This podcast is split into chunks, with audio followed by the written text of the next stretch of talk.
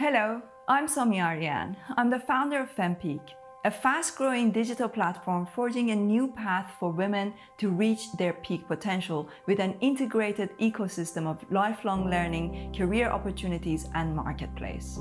My guest on today's podcast is Naomi McDougall Jones, a successful film director and actress who explains about the challenges of gaining success in the film industry as a woman and how to navigate the system and make it to the top. There's also so much that we can all do as the audience to support female producers, directors, and entertainers in the industry. Many of you may know that I come from the film and TV industry myself, and I can vouch for so many of the points that Naomi raised in this eye opening conversation. So, with that little background and introduction, let's hear from Naomi McDougall Jones.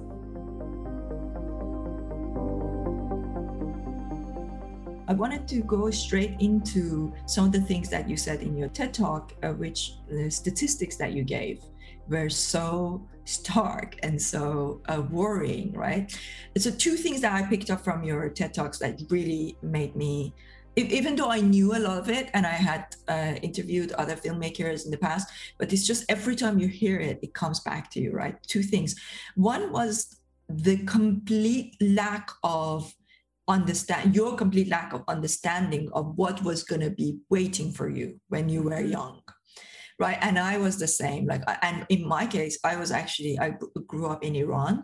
So i came to the uk when i was 23 and uh, started a whole you know I, I, educated here and started my business and, and built a whole and now i'm building this platform. But uh, i look i had no understanding that I'm uh, like I knew that as a as somebody who lived in Iran, I knew that I had limitations, um, but I, I, didn't know that what was going to wait for me, what was going to be waiting for me. Yeah. So so tell me a little bit about that journey of you growing up and your and, and I want our audience to hear more about it because I, I think your TED talk obviously was 15 minutes and I felt like there was so much more uh, there that we could explore. And then the other thing was some of the statistics that you gave. Yeah. So I grew up in Colorado, um, in the United States, and had a had a raging feminist mother who's from Scotland. Actually, she's a very fierce Scottish lady, and uh, she and and my father's also a, a feminist, and they raised me to un, to never consider that my gender would be an issue. Like they just raised me to believe that i could do anything i set out to do. And you know there's there's some privilege there in being a white woman for sure in a very white place. But yeah i mean i i was always the smartest kid in my class. I always got the best grades. I you know got leads in the school play. Like i just it never occurred to me that in you know i was born in 1987 that that in that era I, my gender would be an issue in the united states. Um, and I got into an Ivy League university. I went, you know, and I and I so I just arrived out in the world, um, and I'd wanted to be an actress from the time I was really small. Um, sort of like, okay, I'm here, like I'm ready, I'm talented, I work really hard, and just couldn't believe the levels of misogyny that I ran into the second I got out into the real world film industry. Um, and the first way that that showed up was really in just the total lack of interesting roles for women.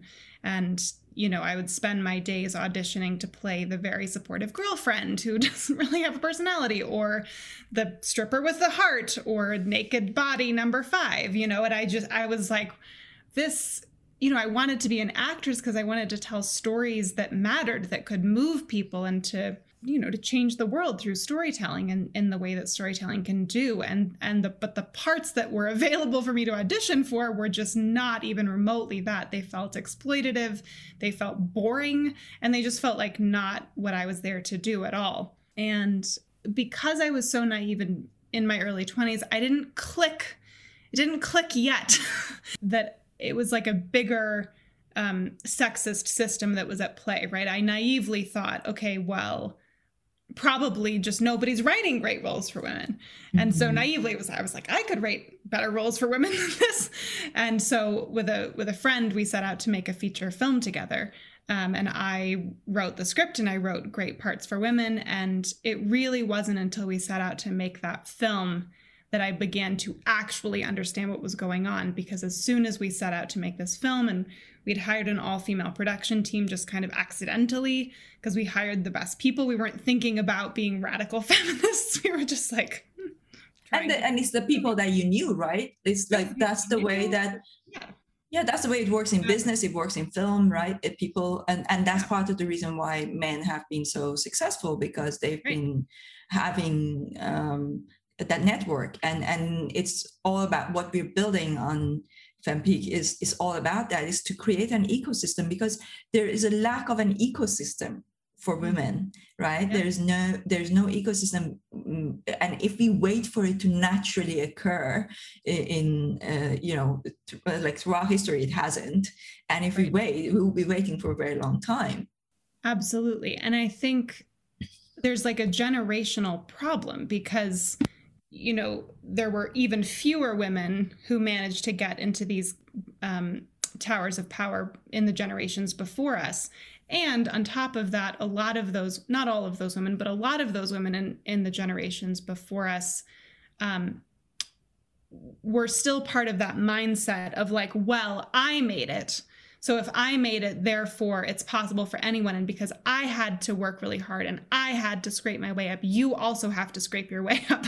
and, you know, like there's, there's, again, there are some wonderful women in that generation who have really reached down the ladder, but a lot of them haven't and so i think it's it's really incumbent upon our generation and the, those coming after us now that more and more of us are breaking through to make sure that we just keep prying those floodgates open um, so that it doesn't backslide in terms of percentages but it actually continues growing exponentially but unfortunately i think there is a very good chance that uh, it may backslide because of lack of women's um, power, right, in terms of technology and uh, finance, where it's going. So when I started this initiative, I started it first as a think tank, and I interviewed hundreds of women who had succeeded in their uh, in their areas, but also hundreds of men, and you know to try and find out what was holding women back. And I, I came up with six pillars essentially that we need to build or six reasons why women were held back. Um, and those were lack of confidence. And of course it's a you know it's a chicken and egg thing right you right. you gain confidence as a result of succeeding but then if you're held back so your confidence gets impacted on so many levels right and we will talk about this a little bit more in terms of how the film industry has an impact on that but uh, it was lack of confidence, lack of um, financial literacy, and and the general big picture thinking about wealth, right? Because a lot of women tend to think about wealth or uh, th- think about money just as something to meet their needs. They don't think about it in terms of wealth generation and and you know like long term, because then then they can invest, right? If if you if you don't have money, you can't invest, right? So and uh, lack of tech skills you know, because again, uh, technology is designed by men, mostly for men, you know, and it, when it, even where it is designed for women, it's not taking into consideration a lot of their needs. So, um, so it's, again, it's like chicken and egg, right? The other thing is women's health. Um, because you know menopause, uh, PMS, childbirth, all of these things, right? A lot of times when women um, are about to become successful in something, that is exactly the time where they go and have babies and then they fall behind and then they can't come back or or then there's you know there's menopause there's like pms all those things like affect their productivity and lack of business skills you know like film industry it's a business right? It's a business. So it's not good enough to be pretty and have a good uh, you know acting skill. You need to be able to to sell yourself and you need to be able to or it's not good enough to be a writer you know you need to be able to raise money you need to be able to build a business around it. And um, and finally it's family and relationships which is like again a lot of times you know when women are starting to gain success um, that affects their family and relationship because a lot of times men don't really want that. And and you know uh, there's that story of um, I interviewed somebody in the film industry, and uh, she said, I, I don't have the exact statistic, but she said something like women win the Oscars, uh, they're much more likely to get a divorce within two years. Whereas when when men win the Oscars, it actually um, makes their relationships better. Yeah, which I mean, there's such a um, there's such a vicious cycle between those the the pillars you described and, and the system that creates and fuels them, right? So like the the last thing you described about family and relationships and also related to to having children we've we've shaped a society around men's needs. And so and their timing. And their timing. Right exactly. That's why you know women's career clock and their biological clock is in uh, not in sync because the model of society is around male success Right. Well, and it's also around the idea of work is more important than everything else, right? Your entire value as a as a human being is based on how much you can produce, how much you can succeed, all in the work sphere. And so the problem is that as the gates of power have begun slowly to open to women, we're still asking them to enter that paradigm. So you end up in the situation where women are told they can have it all, which is obviously a complete bullshit. bullshit. you can't work as mm-hmm. much as um, men are working who who aren't primarily responsible for childcare. So so you end up either in this situation where you're trying to have it all, failing at everything, or having to make really unfair choices. Um, so there has to be a bigger cultural shift. It's not enough to just say, okay, we'll we'll hire a couple women. You have to look at what are the values that were that have shaped the way we think about work and the way we think about careers and the way we think about success. Exactly. Look i uh, decided not to have children and family to be honest. You know like i was i was in a relationship where my ex-partner was very very successful but when i started to gain success then that became a problem. It's like, oh, you're going to be traveling all the time. Uh, mm-hmm. Okay, but you travel all the time, you know, mm-hmm. you know. But but uh, no, I want somebody who's going to be here. Like this is the exact words. I want somebody mm-hmm. who's going to be here, and and this goes on and on, right? And it's like the only way we're going to change that culture uh, is by women becoming more successful and creating and basically we are at the crossroad right now we are at the crossroad where we don't have a previous paradigm we do not have a precedence for what a society looks like where women are successful. We don't know that. Like uh, people like me, we are having to make a sacrifice and say, look, if you want that level of success, there's no way I could, like, I work 15 hours a day and, and I have a big goal. I'm building this massive platform you know, and uh, I have to work incredibly hard. And I have another business which initially paid for getting this one off the ground, right? Mm-hmm. There's nobody who would put up with that. No man would put up with that. They wouldn't, right? And, and a lot of times, even if they say they would, you know, it's like then they are not maybe the kind of person that I would like to go out with, right?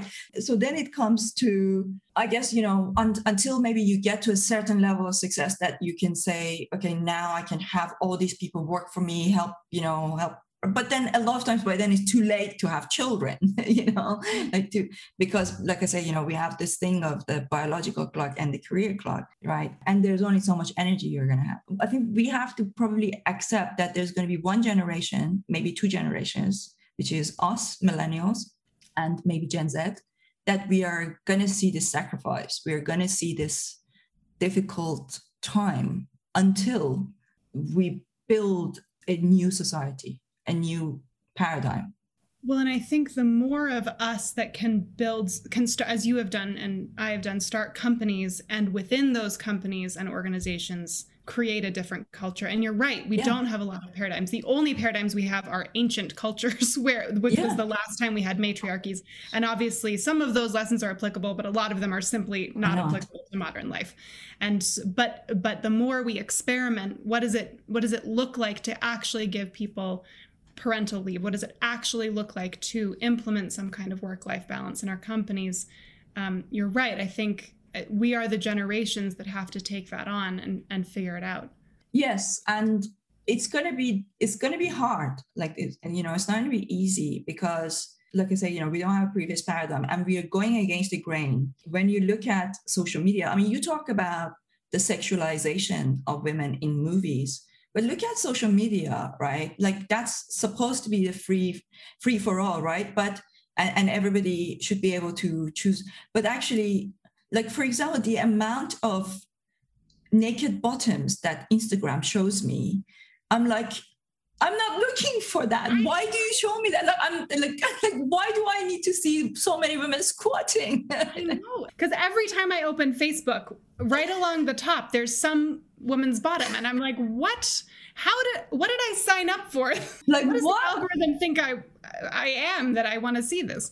Yeah, and and that's and that's like when you talk about the fact that every time we see a woman on camera there is a level of nakedness uh, you know nudity like partial of whatever like uh, scantily dressed like it's the same story on social media and it seems like that's what people want to see right and it creates this paradigm of you know i was watching a uh, youtube video the other day about i was looking for like a relationship sherpani for our platform.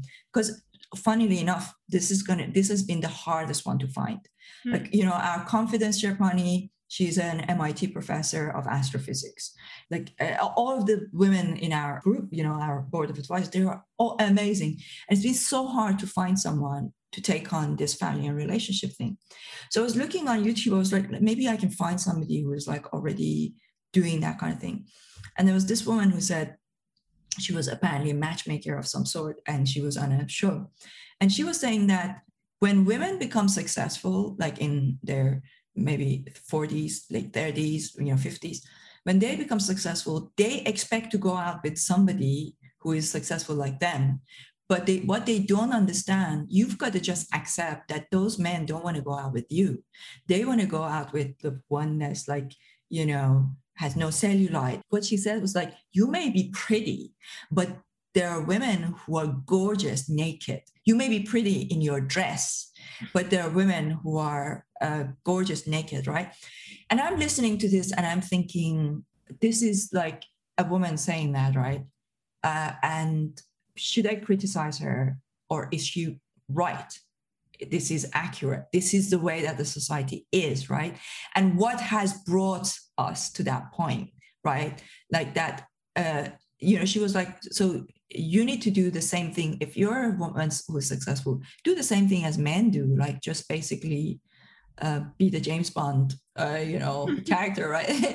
and I'm like, um, it's so sad that it comes to that but this is that that's the whole thing about there's no paradigm yeah, and I, I think I would say that she's half right. I think what she's saying reflects a certain segment of society. Um, I can also s- happily report that there are at least some men, and I'm married to one of them, who who can who are evolved enough to um, be successful themselves and be married to su- a successful woman. And you know, I and I think there's a really interesting evolution happening with men in our generation where they are also in a crisis search in search of a paradigm because they also have no example of men who like they, they they know about toxic masculinity. They know that everything they've been told about how to be a man is wrong and damaging but they don't know what but, but they're in their own exploration of trying to figure out what it means to be a, man, a man who not a toxic masculine. It's like we are at a position where we could for the first time redefine that paradigm and and the concept of like friendship in a relationship right? Like to be to be best friends to be partner equal partners right? And i don't mean equal partners in the sense of like i spent 50 quid here you spend 50 quid here. It's like it's a teamwork right? It's a partnership. But there the truth is that we are having more and more women who are gaining success and who will gain success. And and i'm going to make sure that happens because you know i'm building a platform to make sure more women gain success more women um, you know make money uh, learn to invest you know uh, get into technology and not be left behind right? Um, so as i'm doing that uh, you know i'm i'm dedicating my life to it and i'm not going to let that go to waste. I've got you know another maybe 60 uh, uh, years in me, maybe, uh, oh, no, not 100, it would be way too much. Well, maybe not, who knows, I mean, you know, with, with really longevity. The next yeah, uh, you know, yeah. I know exactly, right? Like, but I, I definitely have another, a good uh, 50 to 60 years in me, right? And I'm going to be is and i believe that one person focusing like laser on something you know like it can make a revolution and there are many many other women who are doing it and i'm finding them and i'm bringing them i want them to be heard and i want them to hear us and collaborate. So that we create this new paradigm. I, I mean I, I worry about using terms like toxic masculinity because I, I just i know that people are people have become so sensitive about these things it's just become so hard to talk about them. So i try to use very neutral terms right? You know it's like toxicity could be in both masculinity and femininity because a lot of times women are encouraging that you know? But that's because they don't know better. They haven't seen anything else. They, they haven't been taught anything else.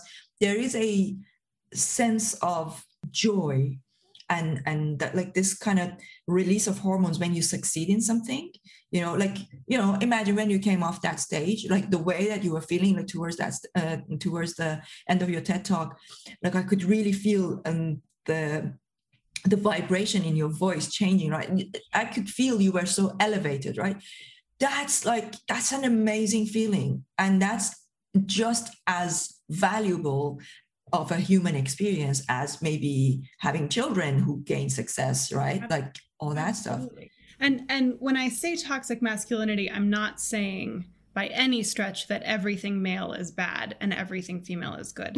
There there are good and bad in both and balance is the most important thing. The the, the issue is that we've been so far out of balance for such a very long time um, that as you say, we're all swimming in this um, kind of runaway singular idea of reality.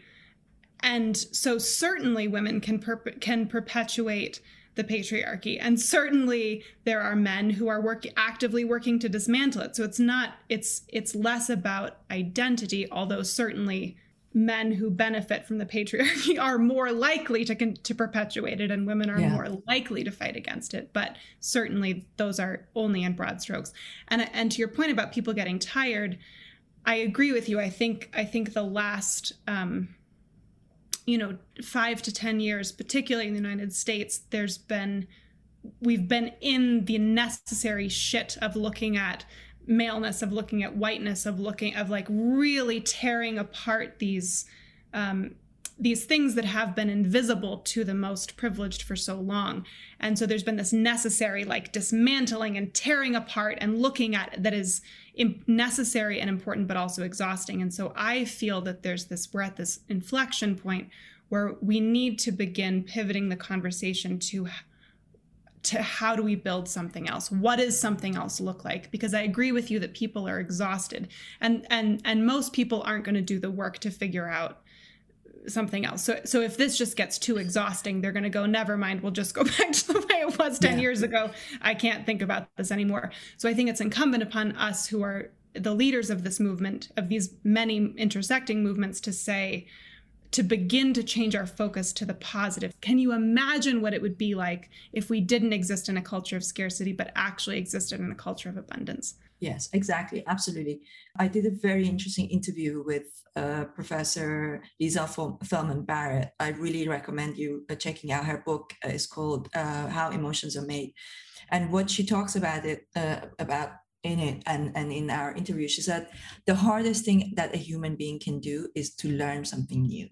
Hmm. You know, like she was like, this is really, it's the, the most taxing on the body, on the mind, on, on the brain, and it's incredibly difficult. Now imagine if you're going to change culture, that goes to show, right? Like if you're going to change culture across the board, how hard that is. So there needs to be and, and there needs to be people like us who are going to dedicate their lives they are going to say i'm going to make a conscious decision. I'm going to and, and another way of looking at it uh, I, I sometimes give this analogy. There are people who are like the sun and then there are people who are like the earth right? You know and and there's always going to be more planets and there's going to be fewer stars right? And the people who are like the sun or like you know like a candle you know you burn you burn to give light to uh make it possible for the earth type people to uh, flourish and and you know like people tell me don't you want to have kids like you know you're so intelligent i'm sure your kid would be you know so intelligent so smart and and uh, and i'm like uh no i don't necessarily think like they say don't you want your your you know genes to continue and i say you know what when i was growing up nobody thought I would amount to anything. My parents were the opposite of yours. They were completely suppressive, uh, oppressive, you know, towards uh, towards me, and my culture was very oppressive towards women. Um, and my mom, I remember, I told her, you know, like I have all these dreams and all the things I want to do, and she said, a lot of people had dreams. They took it to their grave. I was like, thank you. How's that for? Yeah. So teachers told me I wouldn't amount to anything. I had ADHD. I wasn't very good at school, you know. So like uh, I had lots of drama growing up uh, with, with, my parents and stuff. And I thought, you know, um, a lot of people thought I wouldn't amount to anything. I was just a kid in the south of Tehran that, uh, you know, had no money. You know, I was so insignificant, and nobody would think much of me. And look where I am now. I mean, I've gained so much success. I'm like ahead of like um, in my other company uh, I work with Steinway pianos, the most expensive pianos in the world, right? They're they've been our client for five years. I was talking to our client today, and he was telling me how much their marketing and their uh, efforts has changed as a result of what we've done for them. You know, and and he was saying, you know, this year with the pandemic, so many so many people went out of business. They've had their some of their best years in terms of uh, you know their uh, the work that we've done in the digital space for them because we've kept them ahead of the game. I'm the same person who came from south of tehran you know that nobody thought. So that goes to show there are many many women and many many people out there. There's like probably a kid in africa who is right now dying of hunger that you know who who has no uh, possibility no no opportunities who could be the next Einstein. Absolutely. So I think it's completely bullshit to say that you know that only my kids and my genes, you know, like my ideas will live. That's mm-hmm. you know that's my kid. You know, mm-hmm. I'd like to think that more women would think that way and would think like my worth is not defined just by my kids and my family. You know that that my mind matters you know my worth is not just about how i look.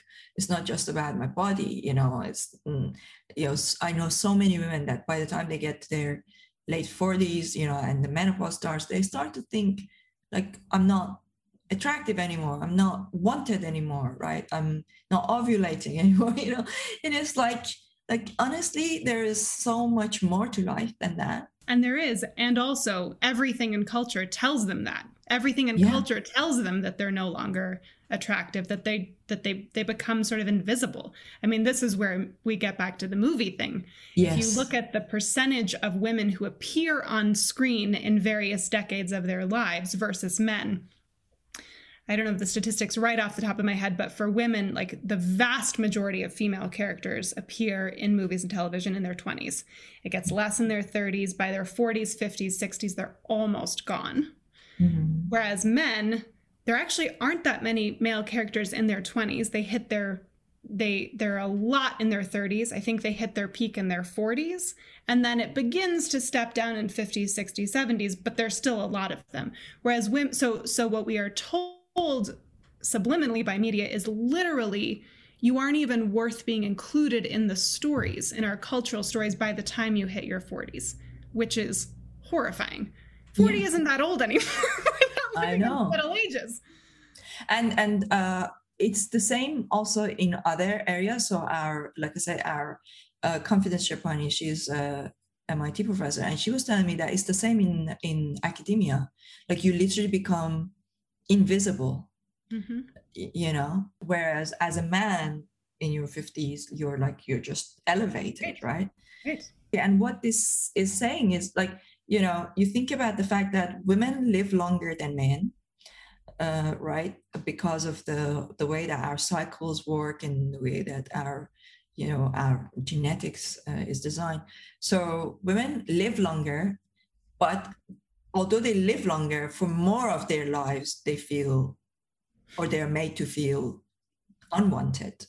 Well and i would venture to say we're made to feel unwanted for all of our lives. I mean, because it's it's not like things are awesome when you're in your 20s. When you're in your 20s, you're told that you're only as valuable as you as you look and you're you never look the right way no matter how who you are or you know because the the way you're supposed to look is literally digitally manufactured at this point. Um, so we're just constantly trying to live up to a standard that is possible for us to live up to and that isn't ours and isn't about us but is about being viewed by men. Yes. Yeah what's the solution? Uh, well uh, movies right? the stories we tell for sure yes. is yeah. a huge the, absolutely because the stories you know I, it's all I, marketing. It's all marketing and i i think there's a misconception that in the age where our primary story source is our film and television that it's kind of fluffy entertainment like it's the thing you do at the end of the night to turn off your brain it doesn't really matter and nothing could be further from the truth no. the stories because the stories we tell as as in any society if it's religious if it's mythology if it's film and television whatever it is the stories stories are the language of shared values and and framework of reality they're the stories are where we agree on what matters, who's important, who isn't important, what do we care about as a society. And and so whether or not you're conscious of it, whatever you're consuming, your brain is accepting that framework. Um, yeah. And so until we shift those stories, it's going to be very, very difficult to shift anything else. Yeah. I remember watching the uh, hearing of um, you know, the U.S. Senate when I don't know if you remember, it was last year sometime when they had uh, the heads of Amazon and Google and mm. Apple. And, do you remember that? Mm-hmm. I re- I watched. It was five hours of hearing, right? Zuckerberg, all that stuff, and and they were uh, all on that screen, and I watched the whole thing because it's a big part of you know what we do and what I work on. You know, I'm a tech philosopher. That's how I, I explain, right? And and I'm looking at that screen and I'm thinking. I know it's like in a negative connotation because it's they're on a hear uh, it's a hearing, right? But it's a great representation of who is running the world. And I'm looking at that, and obviously Bill Gates was not on that one because he had his fair share of that kind of thing 20 years ago. But they're all there. I'm looking at that screen and I'm thinking, what does it take for me to be among that, right? Like among that group?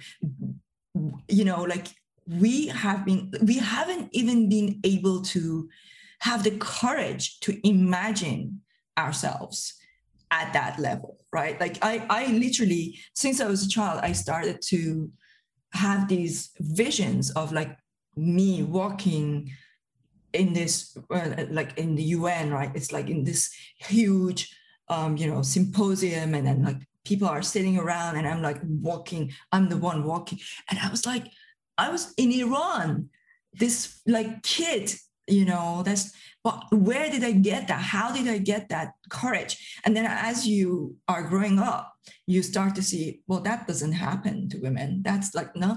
But I did, I never accepted it. I was like, I, I, I was like, even when I was in a band, you know, I was like looking at, you know, Metallica and, and Iron Maiden, right? And I was thinking, like I can see myself there. Mm-hmm. I see myself doing that, right? And uh, and I'm like, even now in business, I'm like, why not? I see myself like I'm gonna make uh, my mark on the world, right? And one of the things you talk about movies, I don't watch movies. Mm. right even though i was in a film i was in the film industry i got tired of the I got tired, like for the fa- uh, for the last since my breakup, and maybe because my ex was in the film industry, and I had to watch so many. He was one of the judges. Like we had to watch so many things because he always had to judge the different, you know, the BAFTAs, etc. And I was like, that's interesting. Like I just saw so much of this that since my breakup, I have not watched a single Netflix series or film. Huh. And then that's nearly two years now. Nothing. Wow. And I think it has been absolutely beneficial. it's been beneficial. And I know in your TED talk you talk about watch films from women. And yeah. yeah, i'm you know that's that's different reason for yeah. watching right? But i know that if i go on netflix yeah. if i go on you know uh, if i go to the cinema i'm going to be constantly seeing these images of that i don't see myself represented in it. Yeah. So i stopped I mean, watching film. That that makes sense to me. That makes me very sad as a filmmaker but i totally understand. And i i think my version of that is i i basically only watch content now by women or people of color. I like I don't have time to watch another film by a straight white able-bodied guy. Like I just I've got that perspective. I understand what it is. it's yeah. been very damaging. Like I I don't have time for that anymore. Yeah. And not that it's not a valuable perspective. It is. It's just all we've had for Exactly. No, it's there's a lack of female perspective in the top tier of everything yeah. even in the even in the domains where women uh, like uh, domains that are historically thought of as, as a domain uh, you know for women like cooking sewing dancing highest paid ballet dancers are male. Highest paid uh, chefs are male right? Highest paid clothing designers are mm-hmm. male, right? Social media has unfortunately, you know, hasn't really helped. I think it has actually made things harder. But but the truth is that it's given us see. I, one of the people that I really like, and actually, when I look at my my role models in business, they're all men because there aren't enough women in that you know level of where I want to look at. Um, so one of the people that I really like, Gary Vaynerchuk, he always says um, that social media hasn't made things worse. Social media is a mirror of what we really are. I that was going to be my response. And I think I think social media is a real double-edged sword because I because what it has done and particularly allowed us to do in the earlier days before the algorithms got quite so manipulative as they are now. But but it allowed us to communicate with each other in ma- on mass in a way that had never been possible before. So things like crowdfunding, things like um, you know political uprisings, things like. Uh, and I think the Me Too movement, like all of these things, were born out of the ability of a lot of us to speak our truth in a place where we could all see it, and and that gave us um, power and it gave us it, validation of our own experience as not something that was our fault, but as something that was ha- that was a larger system that was happening to us.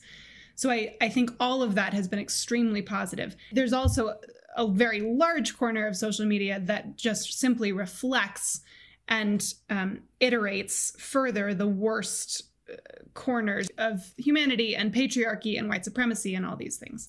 You know, one of the things that we found out was so the way that we're building this platform is by cold outreach to people where we're saying like right now we have 45,000 women who have joined uh, the initiative. And uh, it's at the moment it's going up by around four to 500 a day. But i'm working on uh, you know building that too. So we haven't done a single advertising. The reason i'm doing this and people often ask me like how come you're doing it this way and I'm very open about it because a lot of times people are like, oh, GDPR. Yeah, when Facebook was building things, you know, all we're doing is doing it, and we're sending a, a simple outreach, no links, nothing. We're just saying, hey guys, hey lady, you know, we are we're building this this initiative. Would you like to be part of it? They say yes or no or not respond. Just a one-time email. Once they say yes, then we, they go into our mailing list and then we interact with them. We bring them onto the platform. Now, why am I doing that? It's because I first tried to do Facebook advertising. What happened was that Facebook didn't run our adverts. It said that this is a social political issue. They wanted us to uh, to fill it to uh, say a disclaimer that be, uh, because we say raising women's socioeconomic status, uh-huh. we become so they're they're putting us into now i don't know if it's a human if it's a algorithm sure. but basically it's designed like because it's viewed as feminist. I don't even think of myself as a feminist. I don't know what feminism is. I've never read you know, I, I, I tried to read Judith Butler. I got bored with it because it was just too complex. I was like, why is it so difficult to read this thing? You know, I'm just all, I know is that I want women to make money and I want women to uh, to be successful. I want women to uh, understand technology, uh, design technology, build technology, because uh, you know I come from it from a technology perspective. I'm a technologist, you know, or a tech philosopher, and my worry is that in this century techno we are merging with technology. Look i mean this is now it's my Oura ring right? My Oura ring it, it, it, tells me how i sleep every night. It tells me how much like it can even tell if i ate too late. Oh my god. I wake up in the morning and says and like terrifying all at the same time. But, but it's amazing because it, it tells me so much. But it was not designed by women right? And why that is a problem when i'm near my period it says, Are you okay? Your body temperature is raised. So I wake up and it thinks I'm ill. I'm not ill, man. I'm just like, you know, about to have my period, right? you know, like it, it just goes to show it has no understanding. And I've had it now for nearly two years. All this time, the machine learning hasn't figured this out yet, right? Yeah. Now, if this was designed by women, it would be different. Right. Well, and this is the danger of technology and algorithms is um, that it feels like they're objective because robots and computers are supposed to be objective, but they're only as objective as whoever coded their algorithms and their t- and their you know their code in general, which is predominantly white men. There's a there's an amazing film about this called Coded Bias. Have you seen that? Okay. No, no, no. About um, I need to check that. About the way that racism is uh, coded into most technologies.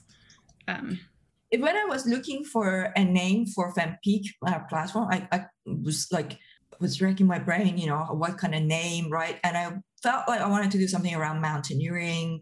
You know, that's why the whole peak and Sherpanis and all that. But but before I came up with that, I was looking. There are these AI name generators to get ideas, Mm-hmm. And if I would put the word women, even though I put women, technology, you know, business, it gave me uh, names that had beauty or something like to do with like or or sounded like uh, women's products like like sanitary products. Like it felt like those kinds of names.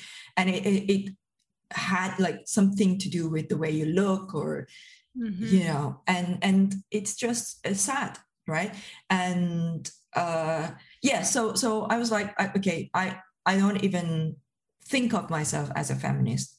Uh, so in the traditional sense, well, I'm sure a lot of people looking at me and I'm like head to toe feminist, and I'm like, you know, look, I don't know. Like, I, it's not like I read a feminist book and I said I'm going to follow this. It was simply that, it for me, it all started with my breakup because I was I, I was invited to Japan to give a talk for eight minutes. I think on any level that is considered a success, right? Mm-hmm. If you're being flown from the UK to Japan to give a talk for eight minutes, uh, and they're paying for your business class travel, and, and actually, you know, there was with Global Radio, and and actually one of their directors later on invested in FemPeak. So so uh, you know, so they're paying for your business class travel, putting you in the best hotel, everything paid for, and you're uh, going all the way there to, to be on stage and talk for eight minutes. And at that point, my ex broke up with me because he was like, I want somebody who's going to be here because this is like you're just your your career is taking off, it's going in a different direction, you know. And and I was supposed to come back from Japan and go eh, to Prague to have a debate with the Minister of Foreign Affairs about the future of work, all that stuff.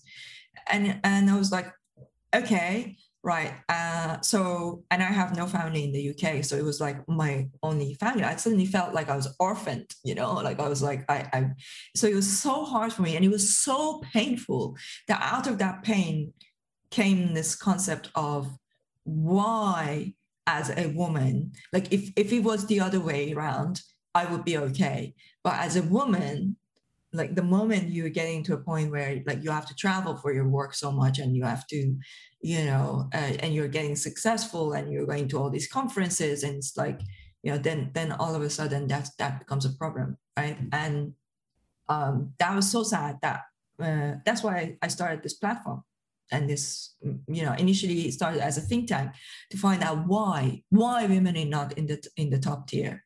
Mm-hmm. why women not were not succeeding. Uh, and and i realized that i came up with those six areas um, and the family and relationship is like one of the hardest hardest ones yeah.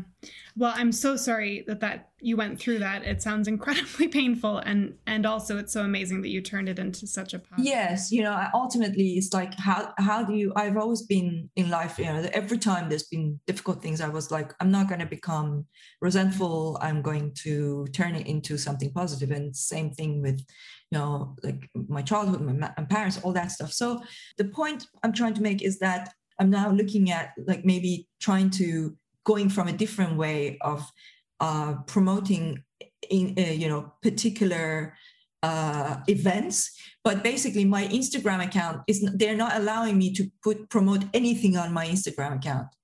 So something must have happened with like something must have been flagged as like political or feminist or something right? Yeah. so now i'm gonna i'm I, am i have actually um, created the facebook page of fempeak and, and instagram with someone else's account and i'm going to try going from the viewpoint of like um, promoting particular events but but there's a very good chance that that might happen again so i mean that's a it's a pretty fancy trick by the conservative right in the united states that women's rights mm-hmm. and uh, people of color's rights and gay rights are some are political as mm-hmm. opposed to um, fighting for our civil rights and humanity yeah it's a fancy trick that that's now too political to be to talk about yes. to talk about yeah. Yeah yeah exactly. Uh, so tell me a little bit more about your your films where people can find it what you're doing with that. I know about your venture capital that you mentioned. How's that going? And how can people support you? You can find ever all of my things on my website which is naomi naomimcdougalljones.com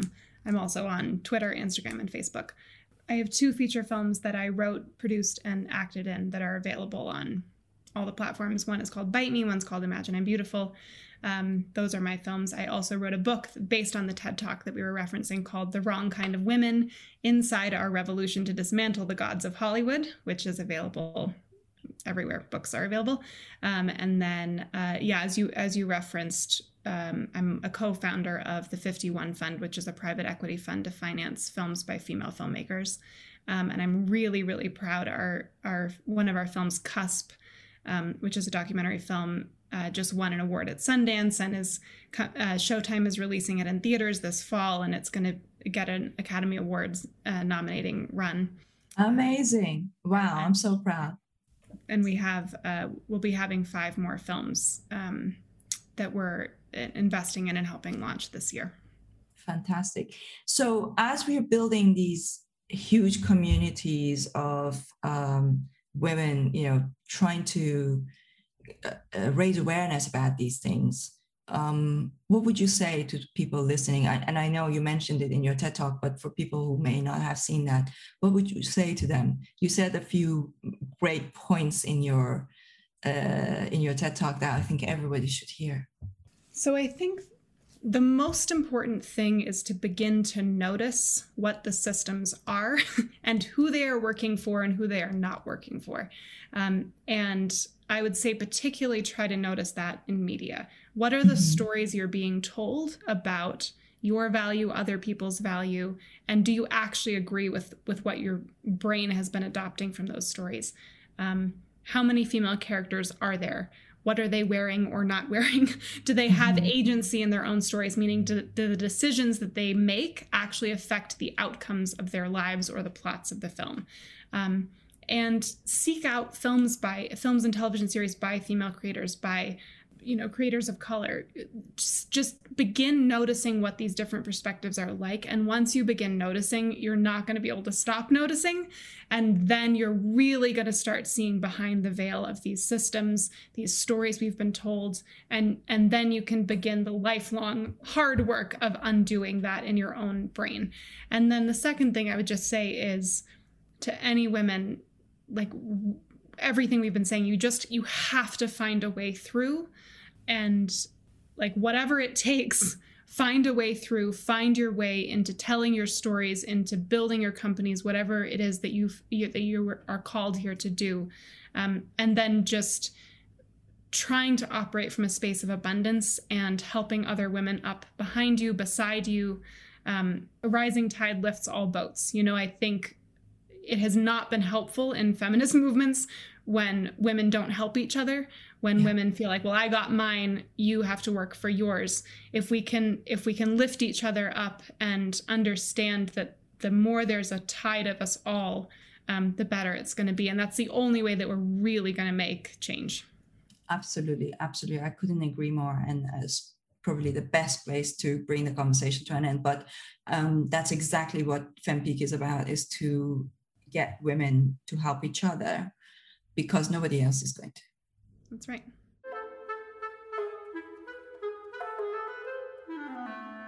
I hope you enjoyed this conversation with Naomi McDougall Jones. I hope that her words make an impact on the choices that we all make when choosing media and entertainment to support with our time, attention, and money. If you haven't already, subscribe to the Somi Arian podcast on Apple, Spotify, or any other one of your favorite podcast channels. And don't forget to give it a five star rating and write a review. You can also find the full video of these conversations on my YouTube channel and connect with me on LinkedIn Twitter, Instagram, or Clubhouse at Somi Arian. Finally, if you're not yet a member of Fempeak, head over to fempeak.ai, register, and join a community that actively supports women's professional growth.